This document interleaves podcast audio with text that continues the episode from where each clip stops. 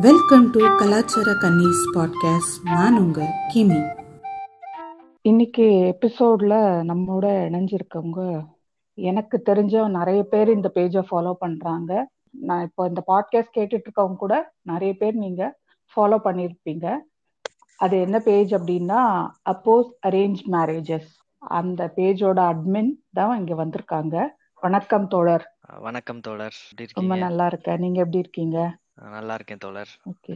இன்னைக்கு நம்ம என்ன டாபிக் பார்க்க போறோம் அப்படின்னா இப்போ அத வந்து நம்ம பொதுவான வழக்கத்துல வந்து அது சொல்றது வந்து இன்டர்கேஸ்ட் மேரேஜ்னு சொல்லுவாங்க. அதை கொஞ்சம் ரீஃப்ரேஸ் பண்ணி நம்ம நீலம் ஸ்டைல்ல சொல்லணும்னா கேஸ்ட்லெஸ் மேரேஜ்னு வச்சுக்கலாமா?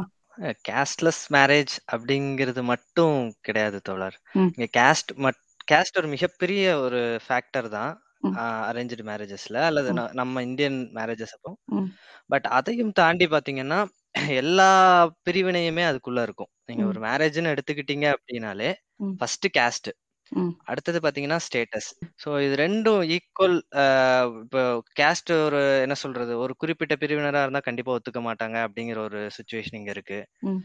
ஸ்டேட்டஸ் வைஸ் பாத்தீங்கன்னா கொஞ்சம் கம்மியா இருந்தா அது ஒத்துக்க மாட்டாங்கன்ற ஆமா ஒரு இது ரெண்டும் ஈக்குவல் அதனால ரோல் ப்ளே பண்ணுது ம், அதனால நம்ம வந்து இத லவ் அப்படின்னு மட்டும் ஐடென்டிஃபை பண்ணலாம் அப்படின்றது தான் என்னுடைய அஹ், பார்வை இன்னும் சொல்ல போனா ஜெண்டர் பயஸ் இங்க நிறைய இருக்கு. மேரேஜஸ்லயே ம். எல்ஜிபிடி கியூ வந்து அப்போஸ் பண்றவங்க நிறைய பேர் இருக்காங்க ம். ஸோ என்னை பொறுத்த வரைக்கும் இது கேஸ்ட்லெஸ் மேரேஜ் அப்படின்னு நம்ம ஐடென்டிஃபை பண்றதை விட லவ் ம். மேரேஜஸ் அப்படிங்கறது மட்டும் நம்ம ஐடென்டிஃபை பண்ணலாம் அப்படின்னு தான் எனக்கு ஓகே சூப்பர் சூப்பர் அப்போ அப்படியே நம்ம இன்னும் டாபிக் இன்னும் அந்த என்னன்னா டாபிக்ல அரேஞ்சு போயிடலாம் மேரேஜஸ் ஆ ஓகே. இன்னும் என்னன்னா அரேஞ்சு மேரேஜஸ் அப்படின்னு நம்ம சொல்றப்பவே கூட inter காஸ்ட்லயே arrange marriage arrange marriage inter காஸ்ட்லயே பண்றதெல்லாம் ம். இருக்காங்க ஃபார் எக்ஸாம்பிள் வந்து ஆஹ் எனக்கு தெரிஞ்ச நிறைய தோழர்கள் வந்து ஜாதி மறுப்பு திருமணங்களே நிறைய பண்ணியிருக்காங்க. மத மறுப்பு திருமணங்கள் காதல் பெருசா இருக்காது. ஆனா ஆஹ் எனக்கு தெரிஞ்ச அந்த இயக்கத்துல இருக்கவங்களோ யாரையாவது அவங்களே பார்த்து நீங்க இது பண்ணுங்க நோ கேஸ்ட் பார்லியோ பண்றவங்களா கூட இருக்காங்க. ம். பட் அதுலயும் நம்ம ஒரு சில விஷயத்தை எதிர்க்கிறோம் அப்படின்னா அது வந்து இந்த ஸ்டேட்டஸ் அதுலயே இப்போ எனக்கு வந்து நான் பெருசா ஜாதி எல்லாம் பார்க்க மாட்டேன்னு சொல்றவங்களே என்ன பண்ணுவாங்கன்னா ஸ்டேட்டஸ் பார்ப்பாங்க. அதுலயே இப்போ ஒரு சில ரெஸ்ட்ரிக்ஷன்ஸ்லாம் வச்சிருப்பாங்க. லவ் இல்லாம டேட் பண்ணாம லவ் பண்ணுவாங்க. மீன்ஸ் கல்யாணம் பண்ணிப்பாங்க. ஸோ அதையுமே நம்ம வந்து சப்போர்ட் பண்றது கிடையாது. இப்போ இந்த சுச்சுவேஷன்ல வேற வழி இல்லாததுனால அதை ஆதரிக்கிறோம். அதனால இது லவ் அப்படின்ற we are opposing arrange marriages so love marriage அப்படிங்கிறது கரெக்டான ஆப்ட் வேர்டா இருக்கும் ஓகே ஓகே சூப்பர் தோழர். அப்போ லவ் மேரேஜே வந்து அதை பத்தி பேச போறோம். அதுக்கு என்னென்னலாம் தடைகள் இருக்கு அப்படின்றதையும் நம்ம இங்க பார்க்கலாம். ஃபர்ஸ்ட் இந்த லவ் மேரேஜ் இந்த கேஸ்ட் இந்த மூணும் ஏன் ஒன்னோட ஒண்ணு இவ்ளோ பின்னி பிணைஞ்சிருக்கு? இதுக்குள்ள ஏன் இவ்ளோ ஒரு சிக்கலா இருக்குது? நீங்க அதை பத்தி என்ன இது வந்து எல்லா சமூகத்தையுமே நீங்க எடுத்துக்கிட்டீங்கன்னா அதாவது நார்மலா ஃபர்ஸ்ட் ஒன்னு சொல்லணும் அப்படின்னா பிரிவினை அப்படிங்கிறது ஒரு உயிர்களுடைய ஒரு அடிப்படை குணமாவே ஆயிடுச்சு. நீங்க பாத்தீங்க. ஆஹ் எல்லா ச எல்லா நீங்க உலகத்துல இருக்கிற எந்த சமூகத்தை நீங்க எடுத்துக்கிட்டீங்கனாலுமே அந்த இடத்துல வந்து பிரிவினைகள் இருந்திருக்கும். ஆஹ் ஆளும் வர்க்கம் அடிமை வர்க்கம்னு பிரிஞ்சிருக்கும் எல்லாமே இருக்கும். அதை வந்து வலுப்படுத்துறது அப்படின்னு பாத்தீங்கன்னா அந்த வீட்டு பெண்கள் மேலதான் அதை திணிப்பாங்க. அவர்கள் கிட்ட இருக்கிற அந்த பிரிவினையை வந்து மேலும் மேலும் வலுப்படுத்துறதுக்கான ஒரு கருவியா தான் வந்து பெண்களை பாக்குறாங்க. அப்படிங்கிறப்போ அந்த பெண் வந்து வேற ஒரு சமூகத்தையோ இன்னும் சொல்ல போனா பெண்ணை பொருளா பாக்குறாங்க. தான் கிட்ட ஒரு இருக்கிற ஒரு பொருள் வந்து இன்னொருத்தன் கிட்ட போயிடக்கூடாது அப்படிங்கிற ஒரு என்ன சொல்றது ஒரு ஆதிக்க மனநிலையில ம். இருந்து தான் வந்து பாத்தீங்கன்னா அது பொண்ணை பெண்ணை வந்து பொருளா பாக்குற ஒரு மனநிலையில இருந்து தான் பாத்தீங்கன்னா இந்த சிக்கல்கள் எல்லாமே உருவாயிருக்கு. மண்ணும் பொண்ணும் ஒண்ணுதான் அப்படின்னு நம்ம மோகன்ஜி அண்ணா சொல்றதா சொல்ல வரீங்க ஆமா மோகன்ஜி அண்ணாவுடைய என்ன சொல்றது காட்ஃபாதர் சொல்லக்கூடிய ராமதாஸ் முதற்கொண்டு எல்லாருமே அதை தான் வந்து இது பண்றாங்க. நீங்க ஜாதி பெருமை பேசுற எல்லாருமே ஜாதி மத பெருமையும் பேசுற எல்லாம் இந்த பக்கம் பாத்தீங்கன்னா லவ் ஜிஹாத்னு சொல்லிட்டு ஒரு சில கூட்டம் எல்லாம் புறப்படும் இவங்க எல்லாத்துக்குமே என்னன்னா பெண்களை வந்து ஒரு பொருள் அந்த பொருள் வந்து நம்ம கிட்ட தான் இருக்கணும். அது அதுவும் பிள்ளை பெத்து தர ஒரு மெஷின் அவ்வளவுதான். அவங்கள வந்து அந்த மெஷினை வேற யாருக்கிட்டயும் கொடுத்து அந்த மெஷின்ல வேற ஒரு குழந்தை உருவாயிடக்கூடாது அப்படிங்கிற ஒரு பார்வையை தான் இவங்க வந்து வச்சுக்கிட்டு இருக்காங்க. அதனாலேயே பாத்தீங்கன்னா இங்க திருமணங்கள் எல்லாமே வந்து உலகத்துல வேற எங்கேயும் இல்லாத அளவுக்கு இங்க அதிக சிக்கல்கள் நிறைந்த திருமணங்களா இங்க இருக்கு. இயல்பா நடக்கக்கூடிய காதலை வந்து இவங்க கொச்சைப்படுத்துறதாகட்டும் அதுக்கு புது புது டெஃபினிஷன் கொடுக்கறதாகட்டும் அதை ரொம்ப சிக்கலுக்குரியதாகட்டும். எந்நேரமும் பாத்தீங்கன்னா ஒரு போர்க்களத்திலேயே வச்சிருப்பாங்க காதலிக்கிறவங்கள. எல்லாம் பாத்தீங்கன்னா நீங்க ஒரு லவ் பண்றாங்க அப்படின்னா முத எடுத்ததுமே கேஸ்ட வந்து இது பண்ணுவாங்க. அவன் என்ன கேஸ்ட் அப்படிங்கிற மாதிரி கேட்பாங்க. கேஸ்ட் வந்து பெரும்பாலும் இங்க சோ கால்ட் அப்படின்னு சொல்லக்கூடிய அந்த இடைநிலை ஜாதிகளுக்குள்ளேயே வருதுன்னு வச்சுக்கோங்களேன். அப்ப இவங்களுக்குள்ள அந்த பெருசா எதிர்ப்பு மனநிலை வராது. அப்ப அவங்க வந்து அடுத்த இதுக்கு என்ன போவாங்கன்னா ஸ்டேட்டஸ் என்ன பணக்காரங்களா? அவங்க வீட்ல சொத்து இருக்கா? அப்படின்னு பார்ப்பாங்க. இ- இப்போ பட்டியலின சே- இனத்தை சேர்ந்த ஒருத்தரை காதலிக்கிறாங்க அப்படின்னா அந்த இடத்துலயே அந்த காதலுக்கு முட்டுருவாங்க. சரி அவன் வந்து பட்டியலினம் கிடையாது இடைநிலை ஜாதி அல்லது இந்த பொதுப்பின பொதுப்பிரிவில் வராங்க அப்படிங்கிறப்போ அப்ப என்ன பண்ணுவாங்க அப்படின்னா ஸ்டேட்டஸ்குள்ள போவாங்க. அதுக்கு அடுத்தது ஸ்டேட்டஸ் தாண்டினதுக்கு அப்புறம் பாத்தீங்க அப்படின்னா மீன்ஸ் சொத்து அதுக்கப்புறம் ஸ்டேட்டஸ் இந்த எந்த மாதிரி எங்க படிக்கிறான் என்ன இது பண்றான் என்ன வேலை ம், நிறம் எல்லாத்தையுமே வந்து இவங்க அடுத்தடுத்து கேள்விக்குள்ளாக்கிக்கிட்டே போவாங்க. காதலை வந்து ஒரு ஒரு பதட்ட நிலையிலேயே இது சேரவே கூடாது அப்படிங்கிற ஒரு முனைப்பிலேயே தான் ஃபர்ஸ்ட் பாப்பாங்கன்னு வைங்களேன் காதலை. ஸோ என்னன்னா பெண்களுக்கு வந்து பெண்கள் வந்து நம்மளோட அந்த கலாச்சாரம் அப்படின்னு சோ கால்டு சில அவங்க வச்சிருக்கிற ஒரு சில டேர்ம்ஸ் அண்ட் கண்டிஷன்ஸை மீறாமலே அவங்க காதலிக்கிறாங்களா அப்படிங்கறத இங்க வந்து பெத்- பெத்தவங்க பாக்குறது. பெண் நல்லா இருக்கணும் நல்லா இல்ல அப்படிங்கறதெல்லாம் ரெண்டாவது. இது அப்படியே ஆப்போசிட்ல கூட பெண்ணோட விருப்பம் அப்படின்றதுக்கே ஒரு பெரிய மரியாதை கிடையாது. பெண்ணுன்ற பெண்ணுக்கே மரியாதை இல்லைன்றதெல்லாம் வேற. ஆப்வியஸ்லி அப்போ அவங்க விருப்பத்துக்கும் ஒரு பெரிய முக்கியத்துவமோ அதுக்கான இடம் கூட கிடையாதுன்றதுதான் இங்க இருக்கிற உண்மை இல்லையா? ஆமா. அந்த செயின் எங்க பாதிக்குது அப்படின்னா ஆண்களையும் அது ரொம்ப பெருசு பெரிய அளவுல பாதிக்குதுங்கிறது உண்மை. ஆண் தனக்கு பிடிச்ச ஒரு பெண்ணை வந்து விரும்புறதுலயுமே இந்த இது வந்து ஒரு முட்டுக்கட்டையா இருக்குன்னு வைங்களேன் அதாவது பட்டியலினத்தை சேர்ந்த பெண்ணை திருமணம் பண்ண ஆண்களை கூட வெட்டின சம்பவங்கள்லாம் நடந்திருக்கு. போன. ஒரு ஒரு ஆறு ஏழு மாதங்களுக்கு முன்னாடி வந்து மேட்டுப்பாளையத்துல நடந்த ஒரு சம்பவம். பெண் வந்து பட்டியலினத்தை சேர்ந்தவங்க ஆண் காதலிச்சிருக்காங்கன்னு சொல்லிட்டு ஆணோட அண்ணன் வந்து வெட்டியிருக்காங்க. சோ இங்க வந்து பெண்ணை பொருளா பாக்குறது அந்த ஆண் ஆண் ஆணையும் வந்து இன்டைரக்டா அது பாதிக்குதுங்கிறது அது தெரியாமலே இவங்க பண்ணிட்டே இருக்காங்க. இன்னும் என்னன்னா இவங்க சொல்ற எந்த ஒரு இதுக்குமே டேட்டா வந்து சுத்தமா கிடையாது. இவங்க பிலீவ் பண்ற சிஸ்டம் இப்ப வந்து பெண் பெண்களை வந்து ஏமாத்திடுவாங்க அப்படின்னு சொல்றதுக்கோ அல்லது பெண்களை ஏமாத்தி கல்யாணம் பண்ணிக்கிறாங்க அப்படின்னு சொல்றதுக்கோ எந்த டேட்டாவுமே இவங்க கிட்ட கிடையாது. எல்லாமே எங்க வீட்டு பெண்களை எல்லாம் ஏமாத்திடுறாங்க அப்படின்னு சொல்லி கூட சொல்றாங்க பாத்தீங்களா? அதுல வந்து எண்பத்தஞ்சு சதவீதம் வழக்குகள் வந்து ஆதிக்க ஜாதியினர் இடைநிலை ஜாதியினர் மேலதான் இருக்கு. ஆண்கள் மேலதான் இருக்கு. இடைநிலை ஆண்கள் மேலதான் இருக்கு. ஆனா இவனுங்க போர்ட்ரேட் பண்றது எல்லாமே பாத்தீங்க அப்படின்னா எண்பத்தஞ்சு சதவீதம் இருக்க அந்த ஆண்கள் இப்ப பொள்ளாச்சி சம்பவம் ஆகட்டும் கன்னியாகுமரி ஆகட்டும் அதை பத்தி அவங்க பேசவே மாட்டாங்க. இத பத்தி பேசுவாங்க ஏன்னா நிறைய பேத்துக்கு அந்த ஒரு புரிதல் இல்ல. எல்லாம் இந்த பட்டியலினத்தை சேர்ந்தவங்க ஏமாத்துறாங்க அப்படிங்கிற ஒரு மென்டாலிட்டியில அந்த பொது புத்திலேயே இருக்காங்க இவங்க இப்படிதான் அப்படின்னு ஆல்ரெடி பிலீவான ஒரு நம்பிக்கையின் அடிப்படையில இவங்க கட்டமைச்சுக்கிட்டே போறாங்க. அதுக்கு இந்த ஜாதிகளாகட்டும் அந்த இந்த அரசியல் பின்னணிகளாகட்டும் மதங்கள் வந்து ரொம்பவே வலு சேர்க்குது அவங்களுடைய இந்த நம்பிக்கைகளுக்கெல்லாம். என்னன்னா இவங்க இந்த சோகால்டு பிலீவ் பண்றாங்கல்ல பெண்களிடம் வந்து பெண்கள் மூலியமா தங்களுடைய இது வந்து தங்களுடைய கலாச்சாரத்தை எல்லாத்தையும் பெண்கள் கிட்ட வச்சிருக்காங்க அதெல்லாம் பிலீவ் பண்றாங்க ஒண்ணு. இன்னொன்னு என்ன பெண்கள் ஏமாந்துருவாங்க பெண்களை ஏமாத்திருவாங்க ம், அப்படின்னு சொல்லக்கூடிய எந்த ஒரு இவங்க கிளைம் பண்ற எந்த ஒரு முட்டாள்தனமான விஷயங்களுக்குமே இவங்க கிட்ட டேட்டா கிடையாது.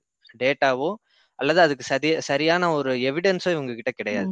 இவங்க சொல்ற எல்லாமே ஆல்ரெடி பிலீவ் பண்ணுன இந்த பொது புத்தின்னு ஒண்ணு சொல்லுவாங்க. அந்த பொது புத்தியின் மேல கட்டமைக்கப்படுற விஷயங்கள் தான் எல்லாமே. காதல் ஐயோ அது காதல்னா தப்பு ஏமாத்திடுவாங்க அப்படின்னா ஆட்டோமேட்டிக்கா இப்போ உங்ககிட்ட ஒண்ணும் இல்ல உங்க பர்ஸ பத்திரமா வச்சுக்கங்க அங்க திருடங்க அதிகமா இருப்பாங்க அப்படின்னு சொன்னோம்னா நீங்க ஆட்டோமேட்டிக்கா அது போற இடம் வந்து ஒரு ரொம்ப நல்ல இடமா கூட இருக்கலாம். ஆனா நீங்க வந்து பயந்து பயந்து அந்த பர்ஸ வந்து ரொம்ப உள்ளுக்குள்ள வச்சு வச்சு நீங்க ரொம்ப பாதுகாப்பா கொண்டு போவீங்க. அது மாதிரிதான் இவங்கள வந்து இவங்களுக்கு வந்து பெண்கள் வந்து ஒரு பர்ஸ் மாதிரி ஒரு பொருள் மாதிரி. அப்ப இவங்க என்ன பண்ணுவாங்க அப்படின்னா பெண்களை ஏமாத்திடுவாங்க பெண்களை வந்து கடத்தி கொண்டு போயிருவாங்க. அது மூலியமா காசு அப்படிங்கிற மாதிரி நிறைய விஷயங்களை வந்து இவங்க வந்து பயமுறுத்தி வச்சிடுறாங்க. அப்ப ஆட்டோமேட்டிக்கா என்னன்னா நார்மலா ஒரு சின்ன விஷயங்கள் எங்கேயாவது நடக்குது அப்படின்னா கூட அத வந்து இதோட பொருத்தி பார்க்கிற நிறைய விஷயங்கள் நடக்குதுன்னு வைங்களேன். நிறைய ஒரு அபத்தங்கள் நடக்குது. இப்ப ஏதாவது ஒரு மூலையில ஏதாவது ஒரு பையன் வந்து ஆசிட் அடிக்கிறான் அப்படின்னா கூட அது ஆணாதிக்கத்தின் வழியா வர்றதே தவிர இவங்க அந்த இடத்துல ஜாதியை போய் பார்த்துட்டு இருப்பாங்க பையன் என்ன ஜாதி? பெண் என்ன ஜாதி? அப்படின்னு சொல்லிட்டு அந்த இடத்துல ஜாதியை வச்சு கட்டமைக்க பார்ப்பாங்க. சோ அதனால இங்க சிக்கல் வந்து பாத்தீங்க அப்படின்னா எல்லா தளத்திலயுமே வந்து பெண்களை வந்து பொருளா வச்சு சிக்கலை வந்து இவங்க கட்டமைச்சுக்கிட்டே போறாங்க. ஜாதி வந்து தனக்கு உள்ள வந்து எவ்வளவு பிரிவுகள் இருக்குதோ அந்த அளவுக்கு அது வலு பெற்றுக்கிட்டே ம், போகும். ஜாதிக்குள்ள வந்து பணம் வித்தியாசமா இருக்குங்கிறப்போ அது ஜாதி வலுப்பெறும் ம், ஆஹ் பெண் அடிமைத்தனம் இருக்குங்கிறப்போ ஜாதி வலு வலுப்பெறும் சோ இதெல்லாம் ஒரு என்ன சொல்றது? வேர்கள் மாதிரி. ஜாதி மரத்தோடைய வேர்கள் எல்லாமே இது எல்லாமே. ஒவ்வொன்றும் ஸ்ட்ராங் ஆக ஆக ஆக ஆக அந்த மரம் வந்து இன்னும் ஸ்ட்ராங் ஆயிட்டே தான். போகும். இப்போ நீங்க சொன்னீங்க இந்த மாதிரி இதுல எந்த டேட்டாவும் இல்லை இவங்களுக்கு எந்த எவிடன்ஸ் இல்லைன்னு. நீங்க எப்படி எப்படி சொல்லலாம்? உடனே அவங்க வாட்ஸ்அப் எடுத்து காட்டினா நம்ம என்ன பண்றது? வாட்ஸ்அப் எடுத்து காமிச்சா ஒன்றும் பண்ண முடியாது. நம்ம வந்து ரொம்ப பயப்படணும் அதுக்கு. அந்த மாதிரி வாட்ஸ்அப்ல இருக்கிற டேட்டாலாம் வந்து பாத்தீங்கன்னா இந்திய அரசாங்கம் வந்து ரொம்ப சீக்ரெட்டா வச்சிருக்கிற கான்ஃபிடென்ஷியல் டேட்டா அதெல்லாம். அவங்க இவங்க வந்து எப்படியோ சீக்ரெட் ஸ்பை வச்சு எடுத்து நமக்கு அனுப்புறாங்க. அதுக்காக ஹேண்ட்ஸ் ஹேட்ஸ் ஆஃப் அவங்களுக்கு. பட் என்னன்னா இவங்க கிட்ட இருக்கிற தரவுகள் எதுவும் உண்மை கிடையாது அப்படிங்கிறது தான் ம், நம்ம சொல்ல விரும்புறது. இன்னும் என்னன்னா இவங்க தகவல்களை திரட்டுறதுக்கு போகணுங்கிற அவசியமே கிடையாதுங்கிற அளவுக்கு இங்க மக்கள் மத்தியில வந்து இந்த என்ன சொல்றது மூடத்தனம் வந்து அந்த அளவுக்கு வேரூன்றி இருக்கு. இப்போ உதாரணத்துக்கு நீங்க ஒரு வாட்ஸ்அப்ல ஏதாவது ஒரு ஒரு ஃபேக் மெசேஜே நீங்க அனுப்புங்களேன். ஒரு தலித் சமூகத்தை சேர்ந்த ஒரு ஆண் ஆதிக்க அல்லது இடைநிலை ஜாதியை சேர்ந்த ஒரு பெண்ணை வந்து இது பண்ணிட்டாங்க. ஆஹ், வெட்டிட்டாங்க ஆசிட் அடிச்சிட்டாங்க கொலை பண்ணிட்டாங்க அப்படின்னு ஒரு செய்தியை நீங்க இது பண்ணுங்களேன். அத வந்து கூகுள்ல போட்டா ஒரு செகண்ட்ல அதுக்கான ஆன்சர் கிடைச்சிரும். ஆனா அதை பண்ணவே மாட்டாங்க. ஈவன் அது பொய்ன்னு தெரிஞ்சாலுமே பரப்பக்கூடிய ஆட்கள் நிறைய பேர் இருக்காங்க. ஸோ இதுக்கான வந்து கட்டமைப்பை வந்து அவங்க இன்னும் ஸ்ட்ராங்கா உறுதியா வச்சிருக்காங்க. இது தர்மபுரியில நடந்த ஒரு சம்பவம் என்னன்னா நண்பர் ஒருவர் வந்து வேலைக்கு தேடிட்டு இருந்திருக்காரு. அவருக்கு வேலை வந்து ஒரு நம்பருக்கு வந்து இந்த உங்களுக்கு வேலை வேணுமா? டிஜிட்டல் மார்க்கெட்டிங் இருக்குன்னு சொல்லி கால் பண்ணியிருக்காங்க.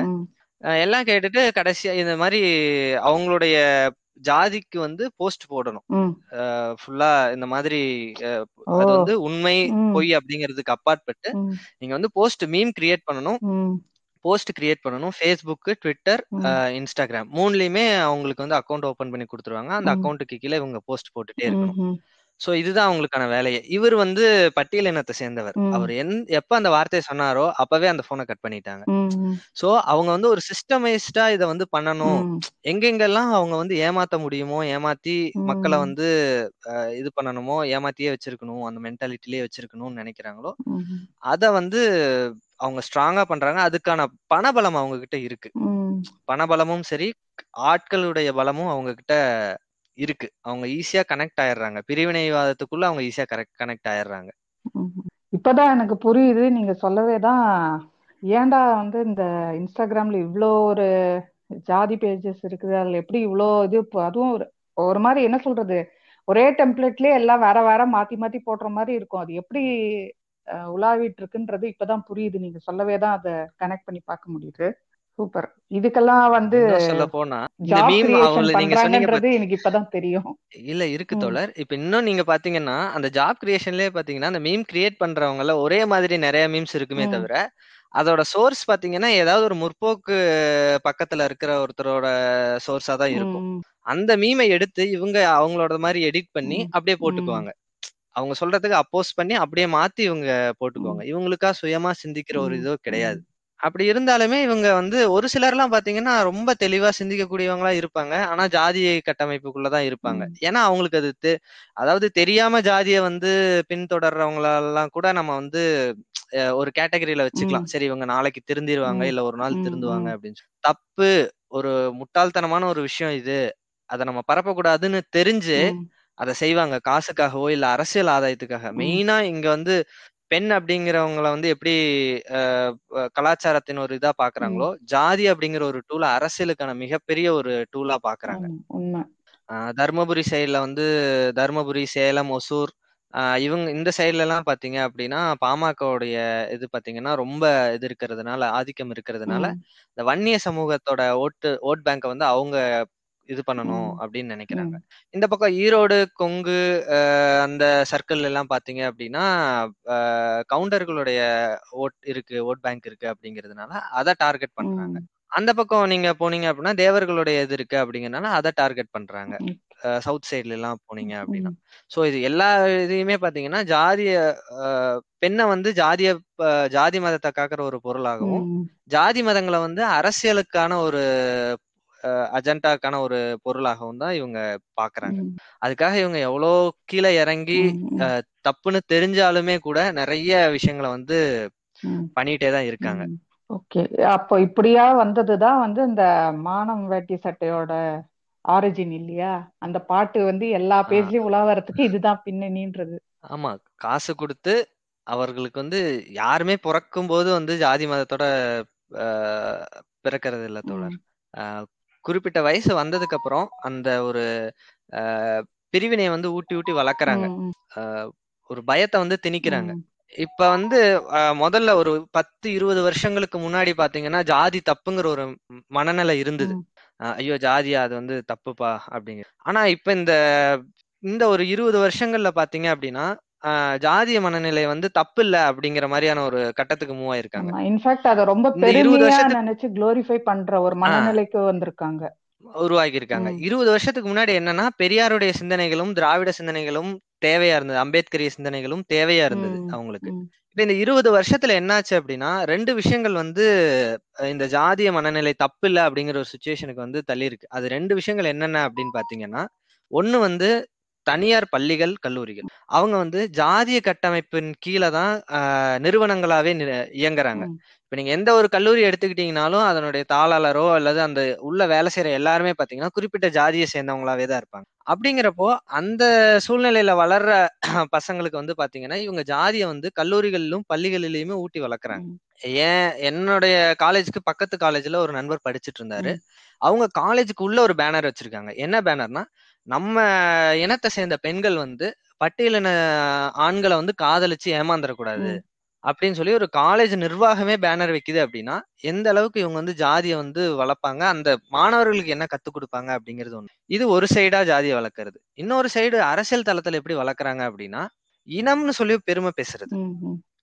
நாம் தமிழரை நீங்க குறிப்பா எடுத்துக்கிட்டீங்க அப்படின்னா நாம் தமிழருக்கு சப்போர்ட் பண்ற பாரிசாலன் ஆகட்டும் சீமான் வந்து டைரக்டா அதை சொல்ல மாட்டாரு அரசியல் தளத்துல இருக்கிறதுனால.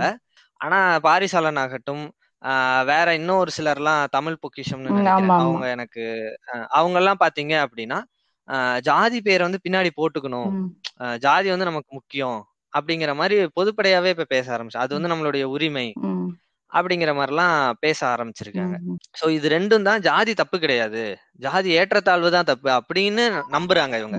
ஆனா ஜாதிங்கிற ஒரு விஷயமே ஏற்றத்தாழ்வு இல்லைன்னா ஜாதியே இருக்காது அப்படிங்கிறது அவங்களுக்கு. புரிய மாட்டேங்குது. வடிவேல் மாதிரி கேட்கணும் என்னடா முட்டா மாதிரி பேசுற? லூசுத்தரமா பேசுறா அப்படிங்கிற மாதிரி. அதான் அம்பேத்கர் என்ன சொல்றாரு அப்படின்னா இவ- இவங்க பாரிசலனோட குரூப் சொல்ற ஒரு விஷயம் என்னன்னா குலத்தொழிலை வச்சுதான் வந்து ஜாதிகள் வந்து தமிழ்நாட்டுல வந்து குலத்தொழில் தான் இருந்தது. குல குலமா தான் இருந்தோம் நம்ம. தொழிலின் அடிப்படையில தான் பிரிஞ்சிருந்தோம். பிறப்பின் அடிப்படையில அஹ், இவங்க வந்து ஆரியர்கள் வந்து பிரிச்சுட்டாங்க. அப்படி பார்ப்பனர்கள் வந்து பிரிச்சுட்டாங்க. அப்படின்னு இவங்க வந்து தமிழ் இனத்தை வந்து பிரிக்கணும் அப்படிங்கிற ஒரு சுச்சுவேஷன்ல இருக்கவங்க எல்லாம் பேசுறாங்க. பாரிசாலன் ஆகட்டும் சீமான் ஆகட்டும் இவங்க எல்லாம் பேசுறாங்க. ஆனா அம்பேத்கர் தெளிவா சொல்றாரு. என்னன்னா தொழில்கள் வந்து தொழில்களின் அடிப்படையில வந்து ஜாதிகள் பிரிக்கப்படல. வர்ணங்கள் பிரிச்சதுக்கு அப்புறம் தான் அதுக்குள்ள ஜாதி இவங்க இன்சர்ட் பண்றாங்க. நீங்க பாத்தீங்கன்னா நாலாயிரம் பிளஸ் ஜாதிகள் வந்து இங்க இருக்கு. நீங்க தொழில்கள்னு நீங்க எடுத்துக்கிட்டீங்கனாலுமே கூட ஆயக்கலைகள் அறுபத்தி நான்குன்னு சொன்னோம். அப்ப அறுபத்தி நாலு ஜாதிகள் தான் இருந்திருக்கணும். தமிழ்நாட்டை பொறுத்த அல்லது இந்தியாவை பொறுத்த வரைக்கும் நீங்க மிஞ்சி போச்சுன்னா ஒரு நூறு தொழில்கள் அந்த காலத்துல இருந்திருக்கும் இல்ல இருநூறு தொழில்கள் இருந்திருக்கும். ஆனா நாலாயிரம் இது எப்படி வருது அப்படின்னா தொழில் ஒரே தொழில் செய்யறவனுக்குள்ளேயே ஏற்றத்தாழ்வுகள் இருக்கு. அத வந்து இவங்க ஜாதி கட்டமைப்புகளுக்குள்ள இவங்க சொருகிக்கிறாங்க. இதோட தோற்றமே நீங்க பாத்தீங்க அப்படின்னா ஜாதியினுடைய தோற்றமே நீங்க பாக்குறீங்க அதுதான் ஆக்சுவலி என்னோட கேள்வியும். இப்போ நாலாயிரம் ஜாதிகள் நீங்க அந்த ஆனா வர்ணம் நாலு தான் இருக்குது. எப்படி நாலு வர்ணத்துல இருந்து அந்த நாலாயிரம் ஜாதிகள் வந்து வந்துச்சு? அது அதாவது வரலாறு என்ன? அதுதான் தோழர். இப்ப வந்து இவங்க சொல்ற மாதிரிதான் குலம் அப்படிங்கிற ஒரு விஷயத்துல இருந்து அதாவது தொழில் அப்படிங்கிற ஒரு விஷயத்துல இருந்து தான் வருது. அப்படிங்கிறாங்க. ஆஹ் அதாவது எப்படி சொல்றதுன்னா பாத்திரம் இல்லாம நீங்க அதுல தண்ணியை ஊத்த முடியாது.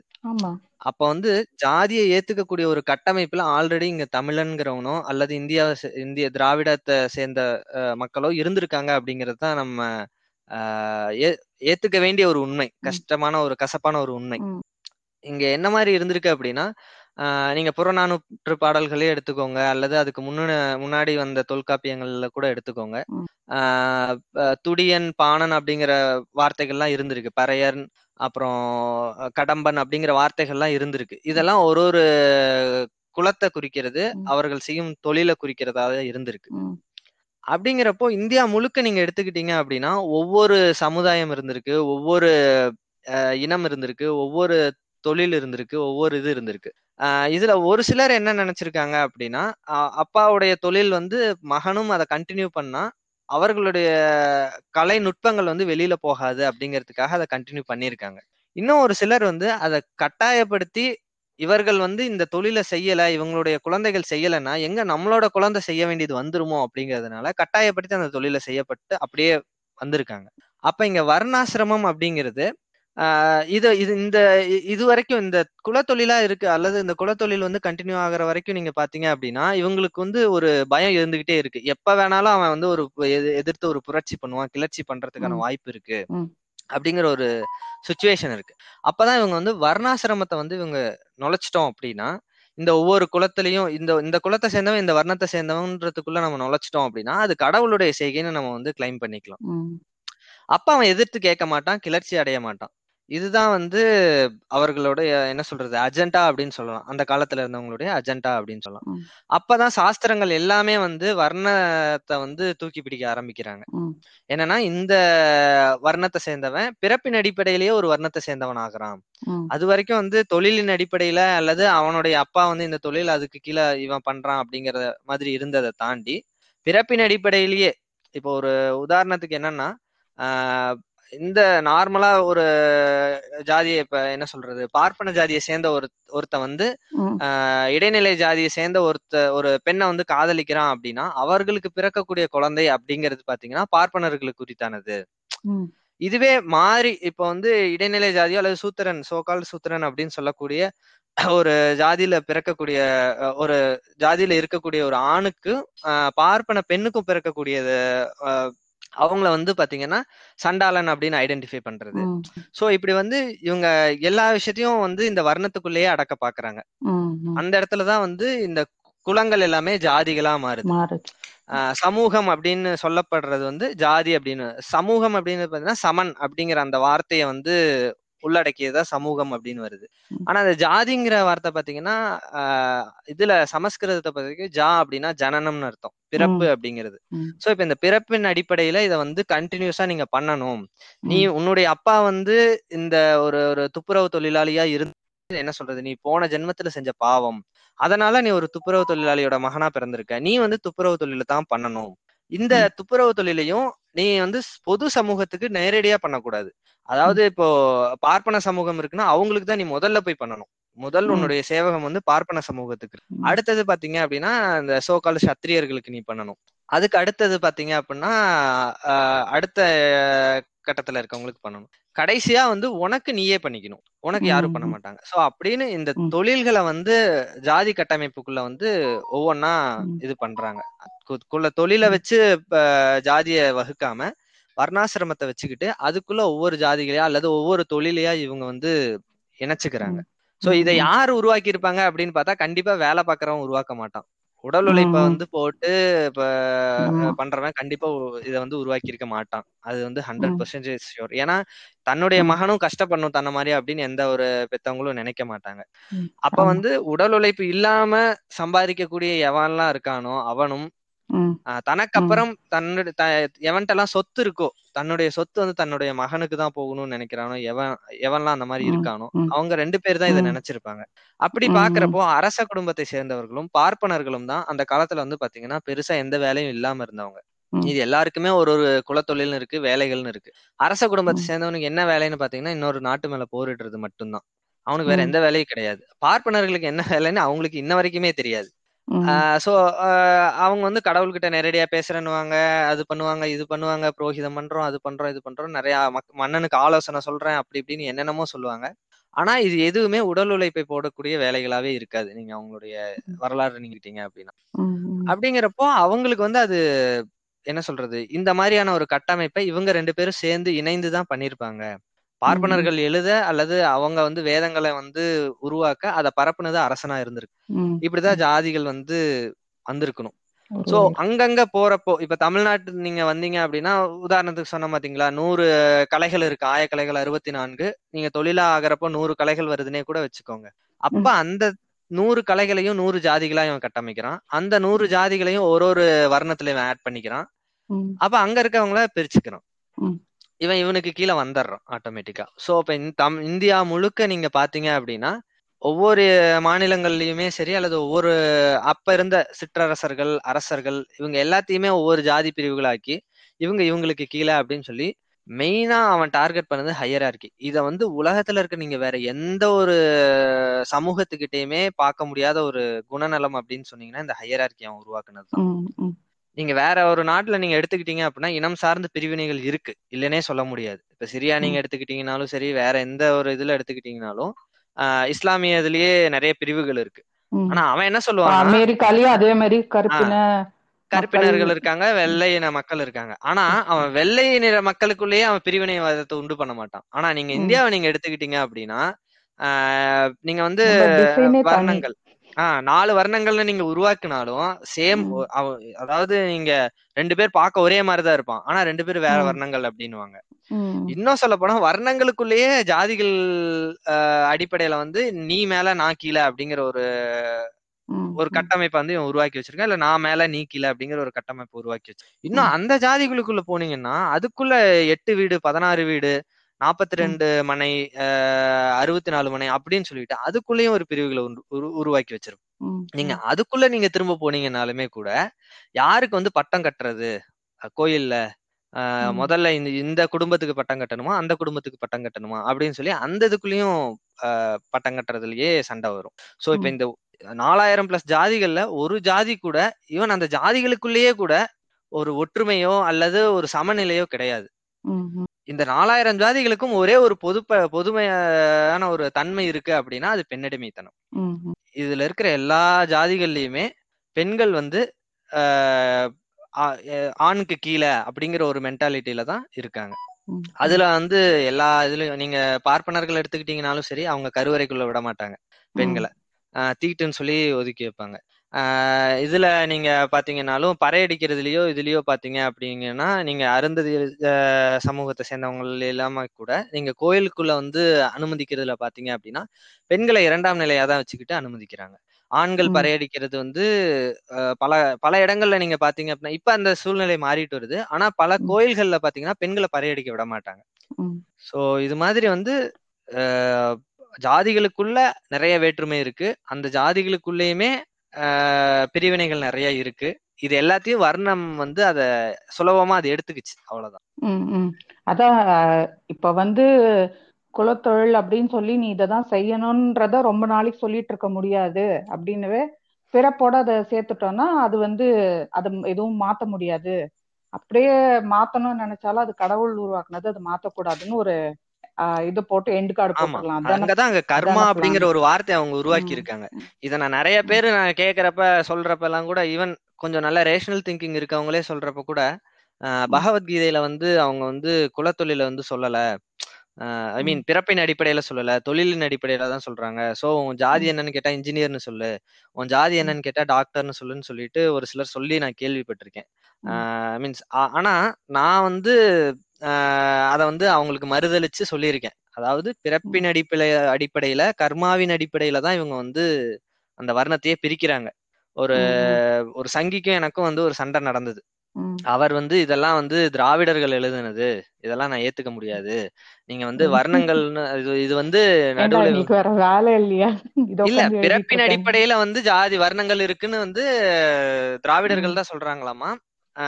இவங்க எழுதுனவங்க வந்து அது அப்படிலாம் எழுதல அப்படின்னு. அப்ப நான் ஆதாரத்தோட நான் வந்து அவருக்கு எடுத்து காமிச்சேன். என்னன்னா கீதா பப்ளிகேஷன்ஸ்ல கீதை பகவத்கீதை வந்து வெளியிட்டு இருக்காங்க அதுக்கு உரை எல்லாமே பாத்தீங்க அப்படின்னா பார்ப்பனர் தான் எழுதியிருக்காரு.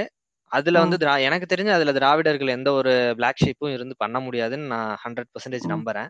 அந்த கீதா. பப்ளிகேஷன்ஸோட பகவத்கீதையை வாங்கி படிக்க சொல்லுங்க.